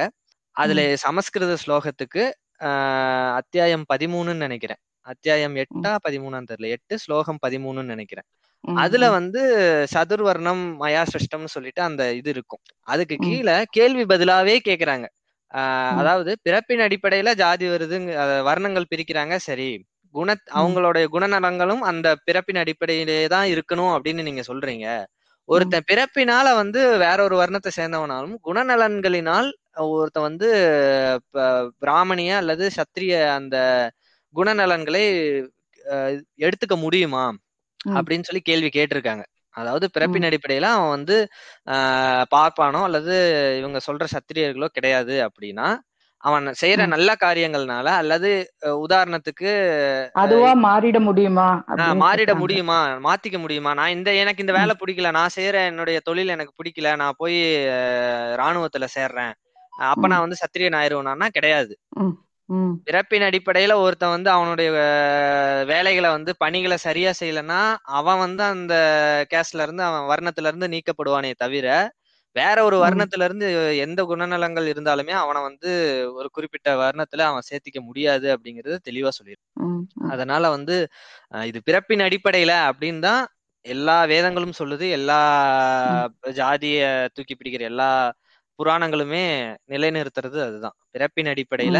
கர்மாவின் அடிப்படையில கடவுளின் சித்தாந்தத்தில் அதாவது கடவுளுடைய கட்டளையின்படிதான் இது நடக்குது. அதனால நீ வேலையை மட்டும் செய்ய பலனை எதிர்பார்க்காத அப்படிங்கறது இத எல்லா புராணங்களும் இத திராவிடம் நுழையாத இடத்துல வந்து திராவிடம் தான் எழுதுனாங்க. அவங்கதான் பரப்புறாங்கன்னு சொல்றவங்க. உண்மையிலே இத வந்து ஒருத்தர் எழுதி சொல்லி பரப்பியிருக்காரு. அவங்கள பத்தி சொல்ல மாட்டாங்க. அவங்கள வந்து தன்னோடவங்களா காட்டிக்கிறது வெளியே. யாருன்னு பாத்தீங்கன்னா நம்ம அண்ணல் அம்பேத்கர். அவர் வந்து ஜாதியை அழித்தொழிக்கும் வழி அப்படின்ற ஒரு புத்தகத்துல நான் பேஜ் நம்பரோட சொல்றேன். எழுபத்தஞ்சாவது பக்கத்துல ஒரு அந்த கேடு விளைவிக்கும் நால்வர்ணம்னு சொல்லிட்டு அது இப்போ ஒரு பேராகிராஃப் இருக்குது. ஆனா அதுல மெயின் பாயிண்ட்ஸ் நீங்க சொல்றதுக்கு ரிலேட்டடா சொல்லணும்னா. அவர் என்ன சொல்லியிருக்காருன்னா நால்வர்ண அமைப்பு பார்வைக்கு தொழில் பிரிவினை போல தோன்றுகிறது. சூத்திரர்கள் இன்னதை செய்ய தேவையில்லை என்று கூறுகிறதா? அல்ல செய்யக்கூடாது என்று ஆணையிடுகிறதா? ஆதரவாளர்கள் சூத்திரர்களுக்கு முதல் அர்த்தத்தையே கற்பிக்கின்றனர். எதுக்கு ஆதரவாளர்கள்? இந்த நால்வர்ணத்தோட ஆதரவாளர்கள் வந்து முதல் அர்த்தத்தை தான் இது பண்ணணும். இதெல்லாம் செய்ய தேவையில்லப்பா. நீ ஏன்பா படிக்கிற? நீ ஏன்பா போர்லாம் பண்ண? உனக்கு அந்த டென்ஷன்லாம் வேணவே வேணாமே. இப்படி. நீ படிக்க கூடாதுன்னு தான் அவங்க சொல்ல வர்றாங்க. ஆனா அப்படி. சொன்னா கேட்டுக்க மாட்டாங்கன்னவே அதை கொஞ்சம் வேற மாதிரி ஒரு சுகர் கோட்டடா சொல்றது நீங்க வரலாற்று முழுக்கவே இந்த சுகர் கோட்டோட தான் இருக்கும் தோழர் நீங்க வரலாறு முழுக்க நீங்க பார்ப்பனர்களுடைய. எதிர்ப்பே இந்த சுகர். கோட்டட் எதிர்ப்பாவே தான் இருக்கும் நீங்க அதை பண்ணா. இவங்க நேரடியா ஒரு விஷயத்த வந்து போர் போரிடுறதோ சண்டை போடுறதோ பண்ணவே மாட்டாங்க. இது மாதிரி வந்து வேற ஒரு இதோட சேர்ந்துக்கிட்டு அடுத்தவர்கள் உழைப்பை வந்து திருடிக்கிட்டோ சுரண்டிக்கிட்டோ தான் இவர்களுடைய இது வந்து இருக்கும்னு வைங்களேன் இப்போ நெக்ஸ்ட் வந்து நம்ம என்ன பார்க்க போறோம் அப்படின்னா இப்போ ஒரு எல்லாரும் யோசிப்பாங்க என்ன லவ் மேரேஜ் பத்தி பேசுறேன்ட்டு ஒரே கேஸ்ட் இதுவா போயிட்டு இருக்குன்னு இது இதோட அது அதோட எந்த அளவுக்கு இது பின்னி பிணைஞ்சிருக்கோ அந்த அளவுக்கு நாங்க பேச வேண்டிய தேவை இருக்குது. அதனாலதான் பேசிட்டு இருக்கோம் இதுல நம்ம வந்து எனக்கு சில இது அதாவது நான் நம்ம பேசுற எல்லா ஒரு விஷயத்துக்குமே லவ் கேஸ்ட் மேரேஜ் மூணுத்துக்குமே நம்ம பேசுற விஷயங்கள் ஒன்னோட ஒண்ணு ரொம்ப நெருங்கிய தொடர்பு இருக்கவே இதெல்லாம் நம்ம பேசுறோம் இங்க. இப்போ நம்ம ஏழு கன்னிகள் வழிபாடுன்னு ஒண்ணு சொல்றாங்க. அது என்ன ஏழு கன்னிகள் வழிபாடு? அது வந்து ஏன் வந்து கன்னிகளை மட்டும் வழிபடுறாங்க? அதுக்கு பின்னாடி என்ன இருக்குது? அவங்க அந்த அதுக்கு பின்னாடி ஏதாவது ஒரு இவங்க கதை வச்சிருக்காங்களா? இல்ல அதுக்கு எதனா அர்த்தம் இருக்குதா? ஆஹ் இவர்களுடைய நீங்க வ- வழிபாடு எல்லாமே முக்கால்வாசி இந்த கிராமத்துல இருக்க வழிபாடுகள் எல்லாமே பாத்தீங்கன்னா கன்னிகளுடைய வழிபாடுகள் மட்டும்தான் இருக்கும். நீங்க ம், எடுத்துக்கிட்டீங்க அப்படின்னா ஆஹ் கன்னியா இருக்க யாராவது ஒருத்தர் இறந்துருவாங்க. அவர்களை வந்து ம், இவங்க வந்து அஹ் வணங்குறதா தான் புராணங்கள் எல்லாமே இருக்கும். ம், ஆஹ் என்ன ஒரு இது அப்படின்னா இவர்கள் எல்லாமே ஆணவ கொலைகள் செய்யப்பட்ட பெண்களா தான் மேக்சிமம் இருப்பாங்க. அருள்மொழி ஏழு சோழர் கன்னிகளையும் சேர்த்து சொல்றீங்க. ஆஹ் ஏழு கன்னிகளையும் சேர்த்து தான் நான் சொல்றேன். ஏன்னா இப்போ இவங்க அருள்மொழி தோழர் வந்து ஒரு விஷயத்த வந்து பகிர்ந்திருந்தாங்க. என்ன அப்படின்னா முக்கால்வாசி குலதெய்வங்கள் கன்னிகளா இருக்கக்கூடிய குலதெய்வங்கள் வந்து எப்படி இருக்கும் அப்படின்னா ஸ்- இவங்க சொ- சொல்லக்கூடிய இந்த சூத்திர சூத்திரர்கள் அல்லது சேரியில இருக்கக்கூடிய மக்களோட இந்த இடைநிலை அல்லது ஆதிக்க ஜாதிகளுடைய பெண்கள் வந்து வழி தவறி போயிடுவாங்க அங்க சிறு குழந்தையாவே நீங்க வந்து நீங்க ஏதாவது ஒரு திருவிழாக்கு போறப்பயோ இதாகிறப்பயோ தொலைஞ்சிருவாங்க திரும்ப அவங்க இங்க. வர்றப்போ அவங்கள வந்து ஏத்துக்காம கொலை செஞ்சிருவாங்க சேரியில. இருக்கவங்க ஏரியாவுக்கு போறாங்க அப்படிங்கிறப்போ அவங்கள ஏத்துக்காம கொலை செய்யறது ஒண்ணு இரண்டாவது வந்து. இஸ்லாமியர்கள் வாழ்ற பகுதிக்கு போயிட்டாங்க அப்படின்னா அவங்க திரும்ப வந்தாங்க அப்படின்னா ஏத்துக்காம கொலை பண்ணிடுறாங்க ரீசன். என்னன்னா. அந்த வீட்ல சாப்பிட்டிருப்பாங்க அந்த வீட்ல தீண்டாமையோட. இருந்திருப்பாங்க அதனால நம்ம வந்து கொலை பண்ணணும் அப்படிங்க அதுக்கு அடுத்த ஒரு நிலையா என்ன அப்படின்னா ஆணவ கொலைகள் செய்யப்படுற என்ன பெண்கள் சேரிகளுக்கு போற குழந்தைகளோ அல்லது இஸ்லாமியர் வாழக்கூடிய பகுதிகளுக்கு போற குழந்தைகளோ திரும்ப வர்றப்பயோ அல்லது பெண்ணை விரும்பி வேற ஏதாவது ஒரு பையன் கூட வந்து காதல் ஆஹ் ஆஹ் அப்ப கந்தர்வ மனமோ அல்லது காதலையோ காதல்லையோ போறப்போ இவங்களால அதை ஏத்துக்க முடியாத பெண்களை கொல்ல கொண்டாடுறாங்க அப்ப அந்த பெண் வந்து சாபம் விட்டுட்டு உன்னுடைய வம்சமோ அல்லது உன்னுடைய வம்சத்தில் இருக்கக்கூடிய பெண்களோ வந்து நல்லா இருக்க மாட்டாங்க அப்படின்னு சாபம். விட்டுட்டு இறக்குற மாதிரி தான் ஆஹ் பல புராணங்கள் வந்து இருக்கு அதாவது தல. புராணங்கள்னு சொல்லுவாங்கல்ல அதுல வந்து நிறைய நாட்டார் குல வழிபாட்டுல எல்லாம் நிறைய இந்த மாதிரியான விஷயங்கள் தான் இருக்கும் அப்ப வந்து அந்த கன்னிய வந்து கடவுளாக்கி அவ- அவங்களுக்கு வந்து வழிபாடு பண்றது எல்லாமே பண்ணுவாங்க. இதுல. என்ன ஒரு இது அப்படின்னு நீங்க பாத்தீங்கன்னா அந்த அந்த புராணத்தை வந்து அப்படியே வைக்க மாட்டாங்க. கன்னி வந்து வேற ஒரு நாட்டுடைய அரசனோ அல்லது யாராவது ஒருத்தரோ வந்து அந்த. பெண்ணை அபகரிக்க பார்த்தாங்க. அப்ப வந்து இவங்களே வந்து சமாதி பண்ணி இவங்களே வந்து கடவுளாக்கிட்டாங்க அப்படின்னு அந்த அந்த அந்த. மானத்தை வந்து காப்பாத்திட்டா அதனால நாங்க வந்து கடவுளா வந்து நாங்க வணங்குறோம் அப்படிங்கிற மாதிரி. மாத்தி தான் இவங்க வந்து வணங்குவாங்க நிறைய இது பாத்தீங்க அப்படின்னா இத இதனுடைய அடிப்படையிலேயே தான் இருக்கும் நீங்க நல்லா பாத்தீங்க அப்படின்னா. ஈவன். நண்பர் கூட பேசிட்டு இருந்தப்ப கூட அவர் சொன்னாரு இந்த அம்மனுக்கு வந்து கம்பம் போடுறது இந்த விழா விழாலாம் நடக்கும். அதுல பாத்தீங்க அப்படின்னா அம்மனுக்கு மூணாவது நாள் வந்து பாத்தீங்க அப்படின்னா தாலி அறுக்கிற சம்பவம் நடக்கும் அப்ப. அவரு. சொன்னாரு அது கூட மேபி இதோட கனெக்ட் ஆயிருக்கிறதுக்கு ஏதாவது வாய்ப்பு இருக்கும் தோழர் ஏன்னா ஆணவ கொலை செய்யப்பட்டு அந்த பெண்ணுடைய தாலி அறுக்குது அப்படிங்கிறப்போ அவ வந்து சாபம் விட்டுட்டு செத்தர் செத்திருந்திருக்கலாம் சோ அதன். அத வந்து பிரதிபலிக்கும் விதமா கூட இது இருந்திருக்கலாம் அப்படின்னு சொல்லி நண்பர் வந்து அவருடைய இதா சொன்னாரு அது உண்மையா என்னன்றது. தெரியல ஆஹ் இதுக்கு பின்னாடி வேற. ஏதாவது இது இருக்காங்கிறதும் எனக்கு தெரியல ஆனா எப்படி. இருந்தாலுமே கூட இந்த குலதெய்வ வழிபாடு அப்படிங்கறத வந்து நம்ம முழு முதலா எது எதிர்க்க வேண்டியது பாத்தீங்கன்னா குலதெய்வ வழிபாட்டை தான் நம்மளுடைய எதிர்ப்பை. வந்து தொடங்கக்கூடிய இடமா வந்து குலதெய்வ கோயில்களா தான் இருக்கணும் அப்படின்னு நான் வந்து. எதிர்பார்க்கிறேன் நீங்க பார்ப்பனியம். இதுக்கெல்லாம் கூட நீங்க வந்து ஆஹ் மாசம் மாசம் வரி தர மாட்டீங்க பெருசா.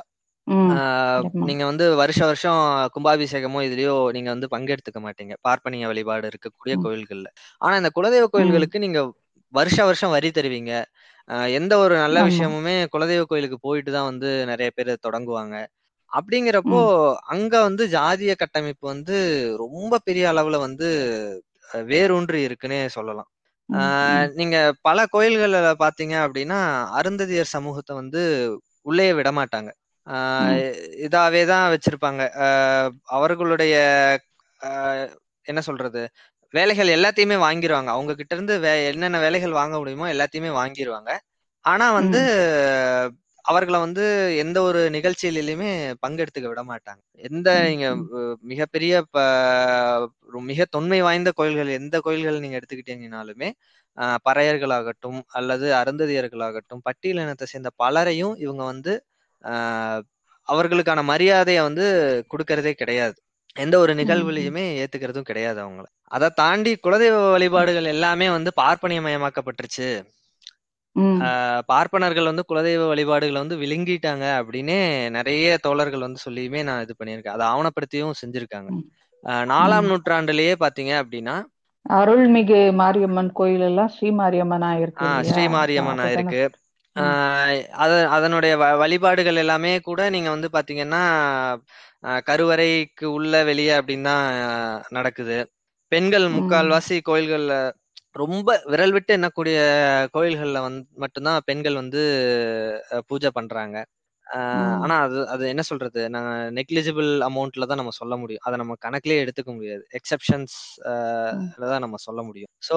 அந்த மாதிரி இருக்கிறப்போ பார்ப்பனியம் வந்து அதை முழுசா முழுங்கிடுச்சு. இன்னும் சொல்ல போனா சிவனுடைய பையன் தான் ஐயனார் அப்படிங்கிற அப்படின்ற நம்பிக்கை இருக்கிற கோயில்கள்லாம் இருக்கு. நண்பர் வந்து. சொல்லுவாரு என்னன்னா ஐயனாருன்றது காவல் தெய்வம் சொல்லுவாங்களே ஆமா ஆமா. காவல் தெய்வம் ஐயனார்னுவாங்க நிறைய பேத்துக்கு குலதெய்வமாவும் இருக்கு ஐயனாரு. ஆனா நானு எப்பவும் யோசிச்சிருக்கேன். குலதெய்வம் ஏன் வந்து ஒரு பெண்ணாவே இருக்கணும்? ஏன் ஒரு பெண்ணாவே இருக்கு எல்லா இடத்துலயும்? அதுவும் முக்கியமா நீங்க சொல்ற பிறகுதான் அதை பொருத்தி பார்க்க முடியுது. ஒரு முக்காவாசி வந்து அது கன்னி பெண்களா இருக்கிறாங்க. அது ஏன் அப்படின்றத நான் யோசிச்சிருக்கேன். இப்ப நீங்க சொல்றதுல தான் எனக்கு அதோட அர்த்தம் விளங்குது.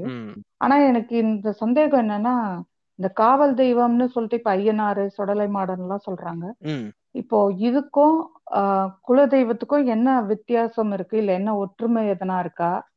எப்படி இது ரெண்டுத்தையும் புரிஞ்சுக்கிறது? இல்ல தோழர். அதாவது நீங்க குலதெய்வம்னு நீங்க பாக்குறப்போ பழைய வழிபாடு முறைகள்ல இருந்து கண்டினியூ ஆகிற ஒரு சிலதும் இருக்கு. இப்ப இந்த ஆணவ கொலைகள் வந்து ஒரு பார்ட்டா நம்ம எடுத்துக்கிட்டாலுமே கூட கன்னிகளை வந்து இவங்க வந்து வழிபடுற குலதெய்வங்கள் ஒரு சிலதை எடுத்துக்கிட்டாலுமே கூட மறுபக்கத்துல பாத்தீங்க அப்படின்னா தொடர்ந்து வழி வழியா வந்து கும்பிடுற ஒரு சில இதெல்லாம் இருக்காங்க. உதாரணத்துக்கு நீங்க ஐயனார் இதே எடுத்துக்கிட்டீங்க அப்படின்னா காவல் தெய்வங்களா இருந்திருக்காங்க.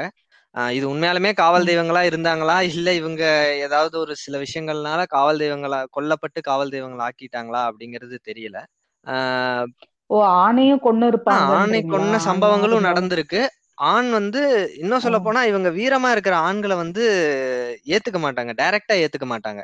எப்படின்னா அதாவது தலித் அதாவது வீரமா இருக்கக்கூடிய ஆண் வந்து தலித் சமூகத்தை சேர்ந்தவனா இருக்கக்கூடாது அப்படிங்கறதுல இவங்க ரொம்ப தெளிவா இருக்காங்க. இப்போ எனக்கு பேர் டக்குன்னு ஞாபகம் வரல. ஒரு குலதெய்வம் வந்து இவங்க வச்சு வணங்குற ஒரு குலதெய்வத்துல வந்து அவர் ரொம்ப வீர செயல்கள்லாம் புரிஞ்சவர்.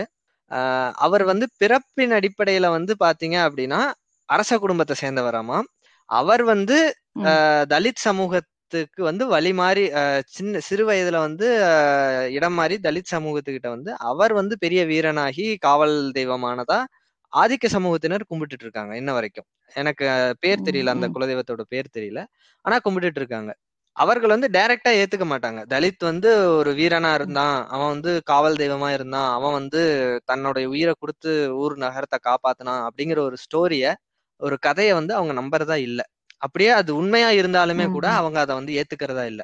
அவங்க வந்து எந்த ஒரு வீரமோ எந்த ஒரு நல்ல செயலோ வந்து பார்ப்பனியத்திடமிருந்தும் சத்திரியர்கள்னு சொல்லக்கூடிய இடைநிலை ஜாதிகள் கிட்ட இருந்தும் தான் அது வந்து வருது வரணும் அப்படின்னு ஒரு அஜெண்டாவோடய இதெல்லாம் பண்ணிட்டு இருக்கு இன்னுமே நீங்க சொல்ல போனா முருகன் வந்து மலையில இருந்து இருக்கவர் தான். அவர் வந்து குறவன் வேஷம் போட்டுட்டு வந்துதான் குறத்திய வந்து அதாவது வள்ளிய வந்து மணந்ததா வந்து நிறைய பாடல்கள்லாம் இருக்கு.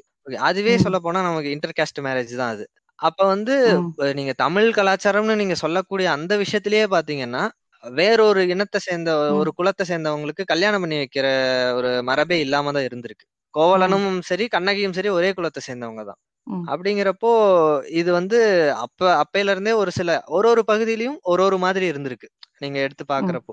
அப்ப இந்த ஐயனார் இவங்கெல்லாம் வந்து பாத்தீங்க அப்படின்னா ஊர் காவலா இருந்தவங்களாம் அப்படியே வழி வழியா தொடர்ந்து வணங்கிட்டு வர்றவங்க இருக்காங்க.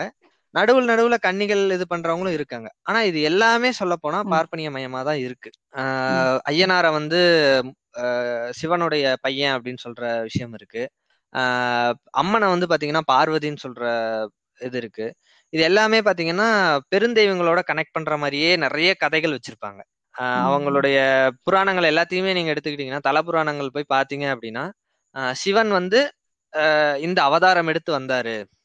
வந்து இவங்களெல்லாம் காப்பாத்தினாரு. பார்வதி வந்து அம்மனாக அவதாரம் எடுத்து வந்து இந்த ஊரை காப்பாத்துனாங்க. அப்படிங்கிற மாதிரியான லைன்லயே பெருந்தெய்வங்களோட கனெக்ட் பண்ற மாதிரியே தான் நிறைய விஷயங்களை வந்து இவங்க பண்ணி வச்சிருப்பாங்க. அப்போ வந்து பார் எப்படி வந்து இன்னைக்கு அம்பேத்கரை வந்து த அம்பேத்கருக்கே வந்து காவி சாயம் பூசி தன்னோட தான் ஆக்கிக்க பாக்குறாங்களோ அந்த மாதிரி இது வந்து காலங்காலமா இவங்களுக்கு இது பழக்கப்பட்ட ஒண்ணு. காலங்காலமா இதை செஞ்சு செஞ்சுட்டு ஆமா. வந்திருக்காங்க. ஆமா தோழர். குலதெய்வங்களை இவங்க வந்து கையில எடுத்துக்கிட்டாங்க. ஆல்ரெடி குலதெய்வங்கள்னு ஒண்ணு இருக்கு. இங்க வந்து நம்மளுடைய சாமியை வந்து டைரக்டா வந்து போய் கும்பிடுன்னு சொன்னா அவன் கும்பிட மாட்டாங்கிறத நல்லா தெரிஞ்சுக்கிட்டு தான் இவங்க வந்து இது பண்ணி இன்னும் சொல்ல போனா இந்த இப்ப கும்பிடுற முக்கால்வாசி குலதெய்வங்கள் எல்லாமே பாத்தீங்கன்னா ஒரு முந்நூறு நானூறு வருஷத்துக்கு முன்னாடி உருவானவை தான். இதுக்கெல்லாம் ரொம்ப பெரிய. பாரம்பரியம்லாம் கிடையாது. நாங்க ரெண்டாயிரம் வருஷமா கும்பிட்டுட்டு இருக்கோம்னு எந்த ஒரு குலத்தை சேர்ந்தவங்களாவது சொல்ல முடியுமானா கண்டிப்பா சொல்ல முடியாது. நீங்க எந்த ஒரு. இதையும் எடுத்துக்கோங்க. இன்னொன்னு என்னன்னா பிடிமண் எடுத்துட்டு போய் அதுல வந்து இப்ப குலதெய்வத்தை நிரூபிக்கிற நிறைய பேருமே இருக்காங்க. அந்த குலதெய்வத்தோட அந்த. ஊர்ல இருந்து மண் எடுத்துட்டு போயிருவாங்க. அவங்க வந்து அந்த மண்ணை வச்சு ஒரு கோயில் கட்டி அவங்க வந்து அந்த இதோட வழிபாடுன்னு இது பண்ணுவாங்க. ஆனா அவங்களுக்குள்ளேயே திரும்ப வந்து பெண் கொடுத்து எடுத்துக்கிறது வந்து நிறைய இடங்கள்ல வந்து நடக்காம இருக்கு. சோ இது எல்லாமே வந்து. சிக்கல் நிறைந்ததா இருந்தாலும் இது எல்லாத்தையும் இணைக்கக்கூடிய ஒரு விஷயம் அப்படின்னா அது பார்ப்பனிய சிந்தனை தான் என்னன்னு பாத்தீங்க அப்படின்னா. இந்த. குலதெய்வங்கள் எல்லாமே மேக்சிமம் பாத்தீங்கன்னா பெருந்தெய்வங்களோட எப்படி கனெக்ட் ஆயிருக்கு எப்படி கனெக்ட் பண்ணலாம் அப்படிங்கறதெல்லாம். யோசிச்சு கனெக்ட் பண்ணியிருக்காங்க ரெண்டாவது என்னன்னா. அது அதுல பூஜை பண்ற முறைகள்லாம் பாத்தீங்க அப்படின்னா பார்ப்பனிய மயம் நிறையவே இருக்கு ஆண்கள் தான் பண்றாங்க பெண்கள். பண்றது இல்ல இதெல்லாம் இருக்கு அதை தாண்டி மரியாதை. செய்யறாங்க பாத்தீங்களா எந்த பிரிவினருக்கு வந்து மரியாதை பண்ணணும் எந்த பிரிவினருக்கு மரியாதை பண்ணக்கூடாது? யாரை வந்து இரண்டாம் நிலையா நடத்தணும்? அப்படிங்கறதுல இந்த குலதெய்வ வழிபாடு பண்றவங்க ரொம்ப தெளிவா இருக்காங்க. சோ அதனால பாத்தீங்க அப்படின்னா இவங்க வந்து மற்ற ஜாதியினரை உள்ள விடாத நிறைய குலதெய்வங்களும் இருக்காங்க. மற்ற ஜாதியினரை உள்ள விட்டாலும். அவங்கள வந்து இரண்டாம் தர பக்தர்களாவே ட்ரீட் பண்றவங்க பண்ற குலதெய்வ கோயில்கள் நிறைய இருக்கு. அப்ப இது எல்லாமே பார்ப்பனியமயம் ஆனதுனால இனிமே நான் போயிட்டு நான் குலதெய்வத்தை வந்து நான் மீட்டு என் குலதெய்வ கோயிலை வந்து நான் மீட்டு எடுத்து நான் பார்ப்பனியத்துக்கு எதிராக நான் இதை நிறுத்துவேன். அப்படிங்கறதெல்லாம் வந்து ஒரு வெற்றுவாதம் தான். இது வந்து குல சோ அதை நான் வந்து என்னுடைய ஜாதி பேரை வந்து நான் இந்த இதை வச்சு நான் வந்து மீட்டெடுப்பேன். நான் எல்லாரும் சரிசமம்னு நிரூபிப்பேன். அப்படிங்கறதெல்லாம் நடக்காத ஒரு விஷயம். தோழர் ஒருத்தர் சொல்லுவாரு என்னன்னா நீங்க கோழியை வந்து வளர்த்தணும் கோழியை விருத்தி பண்ணணும் அப்படின்னா முட்டையா வாங்கி அதை இன்குபேட்டர்லயோ அல்லது அடக்காக்குற ஒரு கோழியோ வாங்கி முட்டை போட வச்சு அதை நீங்க குஞ்சு பொரிக்கணுமே தவிர சிக்கன் சிக்ஸ்டி ஃபைவா இருக்கிறத வாங்கி நான் வந்து கோழி பண்ண வைக்கிறேன்னு வைக்க முடியாது. அப்படிங்கிற மாதிரி தான் இந்த. குலதெய்வ. கோயில்கள் எல்லாமே பார்ப்பனியமயம் ஆனது பின்னாடி இப்ப நான் வந்து நான் வந்து குலதெய்வங்களை மீட்டெடுப்பேன் அப்படிங்கிறது பாத்தீங்க அப்படின்னா கடலுக்குள்ள குண்டூசியை போட்டுட்டு தேடுற மாதிரி தான் நீங்க. எந்த எக்காரணத்தை கொண்டும் அதை வந்து கண்டுபிடிக்கவே முடியாதுதான் இதெல்லாம் ஆனா அது. இது வந்து பண்றவங்களுக்கும் தெரியும் குலதெய்வ வழிபாடுங்கிற ஒரு போர்வைக்குள்ள ஆஹ் பார்ப்பனியத்தை வந்து. பரப்பிக்கிட்டே இருக்கலாம் அப்படிங்கிற ஒரு எண்ணத்துல பண்றவங்க தான் முக்கால்வாசி பேர். இருக்காங்க. அவங்களுக்கு அது. தேவையா இருக்கு அவங்களுடைய குலதெய்வ கோயில்ல அவங்களுக்கு தரக்கூடிய மரியாதை அதன் மூலியமா கிடைக்கிற ஆதாயங்கள் எல்லாமே இருக்கு இப்ப நீங்க வரி வந்து செலுத்தணும் ஒவ்வொரு குலதெய்வ கோயிலுக்கும் நீங்க பாத்தீங்கன்னா ஒரு ஐயாயிரம் முதல் பத்தாயிரம் வரைக்கும் நீங்க வரி செலுத்தணும் வருஷ வருஷம் சோ. அப்படிங்கிறப்போ அந்த குலதெய்வ கோயில்ல இருக்கிற அந்த முக்கிய பொறுப்புல இருக்கவங்க எல்லாம் பாத்தீங்கன்னா அதை வந்து வேற யா- எந்த சமூகமும் எடுத்துக்க கூடாது அப்படிங்கறதுல ரொம்ப தெளிவா இருக்காங்க அப்படி கட்டுறது மூலியமா இன்னொருத்தனை வளர்க்க விடக்கூடாது அப்படிங்கறதுல ரொம்ப தெளிவா இருக்காங்க நீங்க பாத்தீங்கன்னா நம்ம. சம்பாதிக்கிறதே பாத்தீங்கன்னா நம்ம குடும்பத்துக்கே பத்தாம இருக்கும் அதுலயே நம்ம கொஞ்சமா. எடுத்து. சேர்த்து வச்சு கொஞ்சம் முன்னேறிடலாம் வாழ்க்கையில அப்படின்னு நினைக்கிறவங்களையும் நீங்க வந்து அவங்களுடைய பணத்தை. வந்து எப்படியாவது சுரண்டி எடுத்துடலாம் நம்ம கோயிலுக்குன்னு சொன்னா அவன் நீங்க வேற. எதுக்குன்னு. சொல்லி கேட்டு பாருங்களேன் அவன் தரமாட்டான் கோயிலுக்குன்னு சொன்னா கண்டிப்பா கொடுத்துருவான் சோ அப்ப. அவனுடைய நிதியையும் வந்து. முடக்கறதுக்கான ஒரு அவனுடைய வளர்ச்சியை முடக்கறதுக்கான ஒரு விஷயமாவும் தான் குலதெய்வ கோயில் இருக்கு. இப்போ இந்த ஆணவ கொலைகள்ன்றது வந்து அந்த இதுல அந்த காலத்துல இருந்தே இது இருக்குது. அது பெண்ணு ஆணுன்னு கூட வித்தியாசம்லாம் கிடையாது. அவங்களுக்கு வந்து ஒத்துக்காத ஒரு விஷயம் நடந்துட்டா ஆணவ கொலை தோழர். இங்க என்னன்னா ஆண் கொலை செய்யப்படுறான் அப்படின்னா மேக்சிமம் பாத்தீங்கன்னா அது பட்டியல் இனத்தை சேர்ந்த ஆண்கள் வந்து அதிகமா இருப்பாங்க. அதுக்காக இடைநிலை ஜாதியில. இருக்கவங்க கொல்லப்படல அப்படின்னு அர்த்தம் கிடையாது இருக்காங்க ஆனா ரொம்ப குறைந்த அளவு. இடைநிலை ஜாதியில இருக்கவங்க ஆனா பட்டியல் இனத்தை சேர்ந்தவங்க வந்து பாத்தீங்கன்னா. பல பேர் இருக்காங்க ஆண்கள் வந்து கொல்லப்படுறது பாத்தீங்கன்னா பட்டியல் ம். இனத்தை சேர்ந்த ஆண்கள் வந்து கொல்லப்படுறாங்க ஆஹ் காரணம் என்ன. அப்படின்னு பாத்தீங்க அப்படின்னா நான் சொன்ன மாதிரிதான் இவங்க இவங்களுக்கு வந்து பெண் வந்து எந்த ஜாதியை சேர்ந்தவ அப்படிங்கறதுலதான் வந்து பெண் பொருள் அப்படிங்கறதுனால பொன்- பொருள் அப்படின்னு இவங்க நம்புறதுனால பெண் பட்டியல் இனத்தை சேர்ந்தவங்களா இருந்தா அவங்கள வந்து எப்படி இரண்டாம் நிலையா தான் இவன் வீட்டுல நடத்த போறான் எந்த பெண் வந்தாலும் இரண்டாம் நிலையா தான் நடத்த. போறாங்கிறதுனால பெண்களை அதிகமா. ரொம்ப சரி ஓகே அப்படின்னு அட்ஜஸ்ட் பண்ணிட்டு போற ஒரு சில விஷயங்கள் போக்குகள்லாம் இருந்திருக்கு அது இதுல இருந்தே மனு தர்மத்துல இருந்தே நீங்க எடுத்துக்கிட்டீங்கனாலே இருக்கு எடுத்துக்கிட்டீங்கனாலே இருக்கு நான் சொன்ன. மாதிரி சண்டாளன்கிற வார்த்தை பாத்தீங்க அப்படின்னா பட்டியலினத்தை சேர்ந்த ஆண் வந்து பார்ப்பனிய பெண்ணோட வந்து குழந்தை பெத்துக்கிட்டா அப்பா அவனுக்கு பிறக்கிறத வந்து சண்டாளன் அப்படின்னு சொல்ல சொல்றாங்க புராணங்கள். வேதங்கள்லாம் அதை தான் குறிக்குது அப்படிங்கிறப்ப அது வந்து என்னன்னே நமக்கும் தெரி தெரியாமலே வந்து நம்மளோட சொல் வழக்கத்துல அத வந்து புழங்க இவங்க நம்ம அத வந்து திட்டுறதுக்கு யூஸ் நம்ம திட்டுற எல்லா வார்த்தைகளுமே தோழர் முக்கால்வாசி வார்த்தைகள் பாத்தீங்க அப்படின்னா. ஜாதியின் அடிப்படையிலயோ பாலினத்தின் அடிப்படையிலயோ தான் இந்த பாலினத்தின் என்ன சொல்றது? நான் மேல நீ கீழே அப்படிங்கறதோட வெளிப்பாடு தான் நம்ம யூஸ் பண்ற எல்லா வார்த்தைகளுமே. நீங்க பாத்துக்கிட்டீங்கன்னா முட்டாள். அப்படின்னு சொல்றோம் பாத்தீங்களா? அது வந்து முட்டு. தேருக்கு. முட்டு கொடுக்குற ஆள் வந்து முட்டாள் அப்படின்னு சொல்லுவாங்க. முட்டு ஆள் அப்படின்னு. அவனுக்கு வந்து வேற எதுவும் தெரியாது.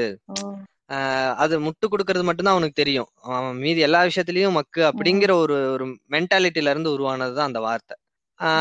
அதே. மாதிரி பாத்தீங்க சங்கிங்களை டைரக்டா அட்டாக் பண்றீங்க. ஆமா தோழர். அவங்க அவங்க முட்டு கொடுக்கறது மட்டும் பண்றது யாருன்னு இல்ல தோழர். அந்த முட்டு முட்டு கொடுக்குறவங்க. வேலையாட்கள் அப்படிங்கறதுனால. இப்ப மடையன்னு நீங்க எடுத்துக்கிட்டீங்க அப்படின்னா மடை திறப்பவர் அன் அப்படிங்கிற விகுதி வந்து உங்களுக்கு தெரியும். தமிழ்ல வந்து ஆணை குறிப்பது அன் விகுதி. மடை பிளஸ் அன். அப்ப மடையை. திறந்து மூடுறவங்க வந்து அவர்களுக்கு அவங்க வந்து இந்த வேலையை சொன்னா செய்வாங்க.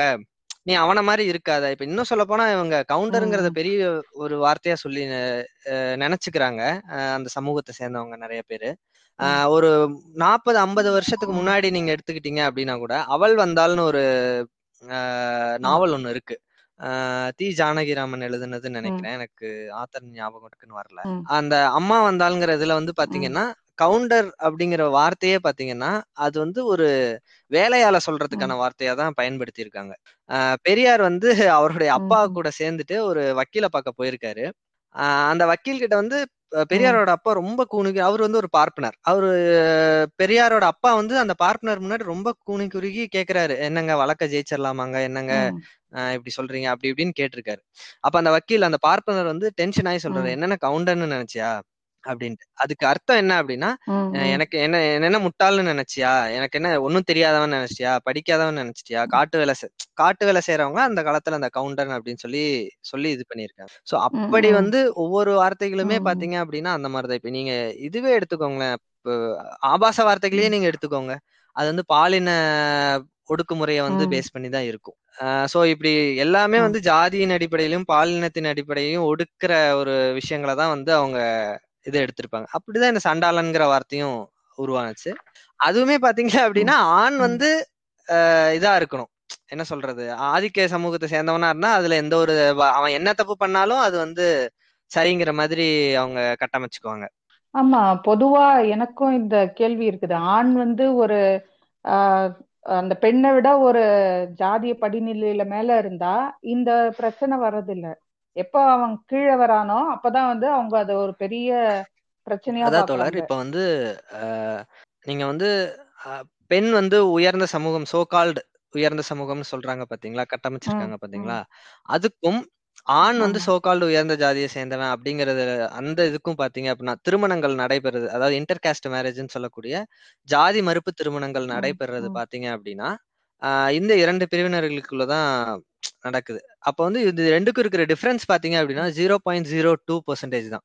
அதாவது ஆயிரம் திருமணங்கள் நடக்குது அப்படின்னா ஆயிரம் அதாவது பெண் வந்து ஆதிக்க ஜாதியை சேர்ந்த ஆயிரம் திருமணங்கள் நடக்குது அப்படின்னா தொள்ளாயிரத்தி தொண்ணூத்தி எட்டு திருமணங்கள் ஜாதி மறுப்பு திருமணங்கள் வந்து ஆண் வந்து சோகால்டு ஆதிக்க ஜாதியை சேர்ந்தவன் அப்படிங்கிற ஒரு இதுலதான் நடக்குது. ஸோ அப்ப ரெண்டு பர்சன்டேஜ் தான் வந்து பெண்கள் வந்து இதா இருக்காங்க. அதாவது பெண்கள் வந்து ஆதிக்க ஜாதியை சேர்ந்தவங்களா இருக்காங்க. டிஃபரன்ஸ்ல இருக்காங்க. உயர்ந்து இருக்காங்க. ம், அப்படிங்க ஆனா இவங்களுடைய போர்ட்ரேட் என்ன இருக்கு அப்படின்னா பெண்களை ஏமாத்தி கல்யாணம் ஆதிக்க ஜாதியை சேர்ந்த பெண்களை ஏமாத்தி ஏமாத்தி கல்யாணம் பண்ணிடுறாங்க. ஏன் உங்களுக்கு வந்து பட்டியலின பெண்கள் மீதோ அல்லது உங்க ஜாதிக்கு படிநிலையின் கீழே இவங்க வச்சிருக்கிற சோ கால்டு லோயர் கேஸ்டுக்கு ஏன் உங்களுக்கு வந்து காதல் வரமாட்டேங்குது அப்படின்னு கேட்கற நிறைய பேர் நான் பார்த்திருக்கேன் ம், ஸோ இந்த இடத்துல நான் அதை தெளிவா சொல்லுவேன் என்னன்னா இவங்களுக்குள்ள இருக்கிற டிஃபரன்ஸ் வந்து zero point zero two percentage தான். யாரும் திட்டமிட்டெல்லாம் வந்து ஆதிக்க ஜாதி பெண்ணை வந்து காதலிக்கணும் அவங்கள ஏமாத்தணும் அல்லது அவங்கள வந்து கல்யாணம் பண்ணி இது பண்ணணும் அப்படிங்கறதெல்லாம் வந்து